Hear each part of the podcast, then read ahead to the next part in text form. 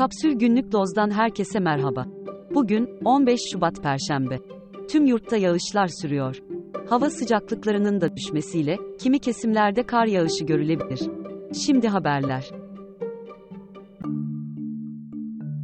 Erzincan'ın İliç ilçesinde, Anagold şirketinin işlettiği altın madeninde yaşanan toprak kayması sonucu, göçük altında kalan 9 işçiye, halen ulaşılamadı. 30 saattir göçük altında olan işçilerin, 5'inin bir konteynerin içinde, 3'ünün bir araç içinde, birinin ise kamyon içinde kaldığı değerlendiriliyor. 12 yıldır madeni işleten şirketin, %80'i Kanadalı SSR Mining, %20'si ise Çalık grubuna ait. Yılda ortalama 6,5 ton altın çıkaran Anagold, Türkiye'nin en büyük ikinci maden şirketi olarak biliniyor. Haziran 2022'de, maden sahasında yaşanan siyanür sızıntısını görüntüleyen Sedat Cezayirlioğlu, gözaltına alındı. Cezayirlioğlu, sosyal medya hesabından yardım çağrısı yapmıştı. Madendeki faaliyetleri durduran şirketten yapılan açıklamada, alınan numunelerin normal değerde olduğu ve Fırat Nehri'ne siyanür akışı olmadığı savunuldu. Saha sorumlusunun da aralarında bulunduğu 7 kişi gözaltına alındı. Bölgeye giden eski Başbakan Binali Yıldırım, siyanür ihtimaliyle ilgili bu ayrıştırma yapılan kimyasal ayrı bir yerde depolanıyor. Orada herhangi bir şey yok dedi. Madende çalışan bir işçi ise şunları söyledi. Devasa büyük yarıklar oluşmuş.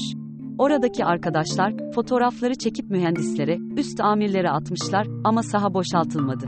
Arama faaliyetlerini görüntüleyemediklerini aktaran alandaki muhabirler yağmurun başladığını söyledi. Yağışın gece de devam etmesi bekleniyor. Kanal İstanbul'un Yenişehir Rezerv Yapı Alanı imar planı İstanbul 11. İdare Mahkemesi tarafından iptal edildi. İstanbul Büyükşehir Belediyesi'nin Kanal İstanbul'a ilişkin yargıya taşıdığı planlara dair diğer davalar için süreç devam ediyor. ÇED davası da Danıştay'da görülüyor. Bakan olduğu dönemde imar planlarını onaylayan AKP'nin İstanbul Büyükşehir Belediye Başkan adayı Murat Kurum, projelerinde yer vermediği Kanal İstanbul için İstanbul'un gündeminde olmayan hiçbir iş gündemimizde olmayacak yanıtını vermişti.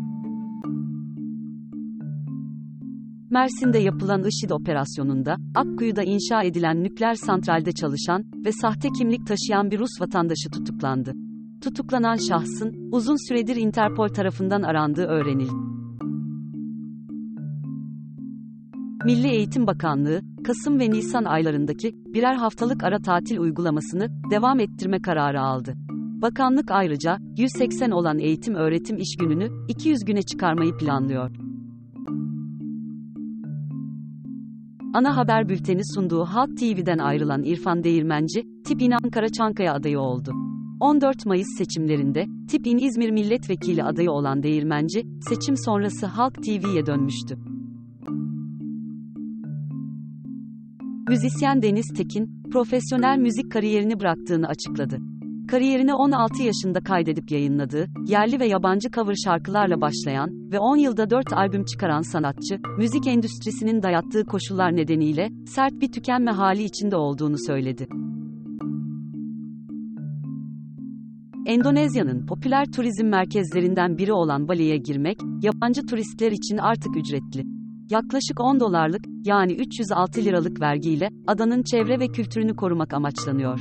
Resmi veriler, geçen yıl Ocak ve Kasım ayları arasında, Bali'yi yaklaşık 5 milyon turistin ziyaret ettiğini gösteriyor. Bu da vergi sayesinde, yılda 50 milyon dolardan fazla bir ek gelire işaret ediyor. TÜİK verilerine göre, 2023 yılında Türkiye'de kullanılan ithal telefon adedi, 5.1 milyonu geçti.